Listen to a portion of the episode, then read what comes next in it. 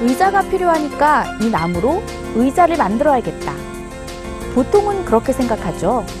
그런데 거꾸로 나무를 먼저 보고 이 나무가 무엇이 될지를 상상하는 사람이 있습니다. 인간의 필요보다는 나무의 개성을 먼저 생각하는 건데요. 상상하는 목수 김진송 씨를 뉴스인에서 취재했습니다.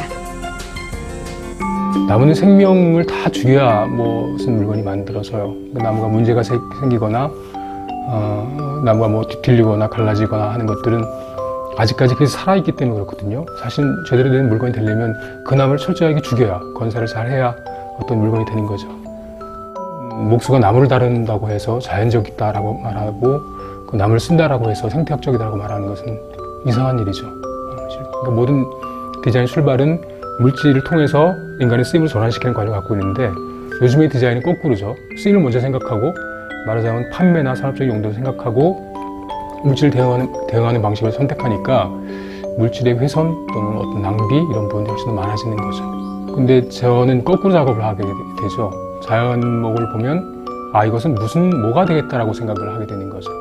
그러면 나무를 보면 그 나무를 어디다 써야겠다라고 하는 쓰임이 떠오르세요? 그런 쓰임이 만들어질 때까지 기다리죠. 좋은 나무, 나쁜 나무가 있는 것이 아니라 쓰임이 다 다를 뿐이라고 하는 거죠. 거기에 적합하게 맞춰 쓰면 모든 나무를 다 쓸 수 있다라고 생각을 하죠. 상상력을 발휘하는 그런 측면에서 본다 그러면 훨씬 더 다양한 상상이 가능한 측면들이 있죠.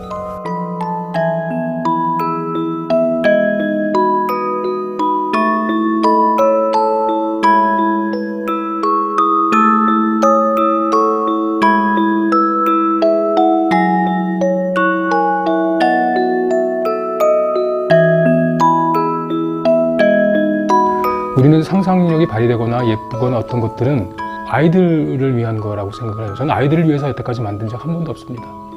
인형 아이들을 위해서 만든 게 아닙니다. 근데 어른들은 그 세계에 들어갈 생각을 안 하는 거죠. 심각한 상상력의 결핍이죠. 정말 상상력이 절실한 사람들은 어른들이에요. 선생님께서 상상력에 대한 얘기 굉장히 많이 하셨어요. 또 이 시대의 화두이기도 한데 상상력을 발휘하기가 참 힘든데 방법이 있나요? 근데 우리는 이 사회가, 이 제도가 굉장히 이성적이고 질서적이고 이렇게 합리화된 방식으로 틀에 지어져 있다고 생각하는데 장애자의 입장에서 본다고 하면 굉장히 불합리한 세계로 만들어져 있잖아요. 그런 우리의 모습, 우리의 불합리를 타자의 시각으로 다시 바라볼 수 있게 하는 그런 힘이 바로 상상력이죠, 창의성이죠.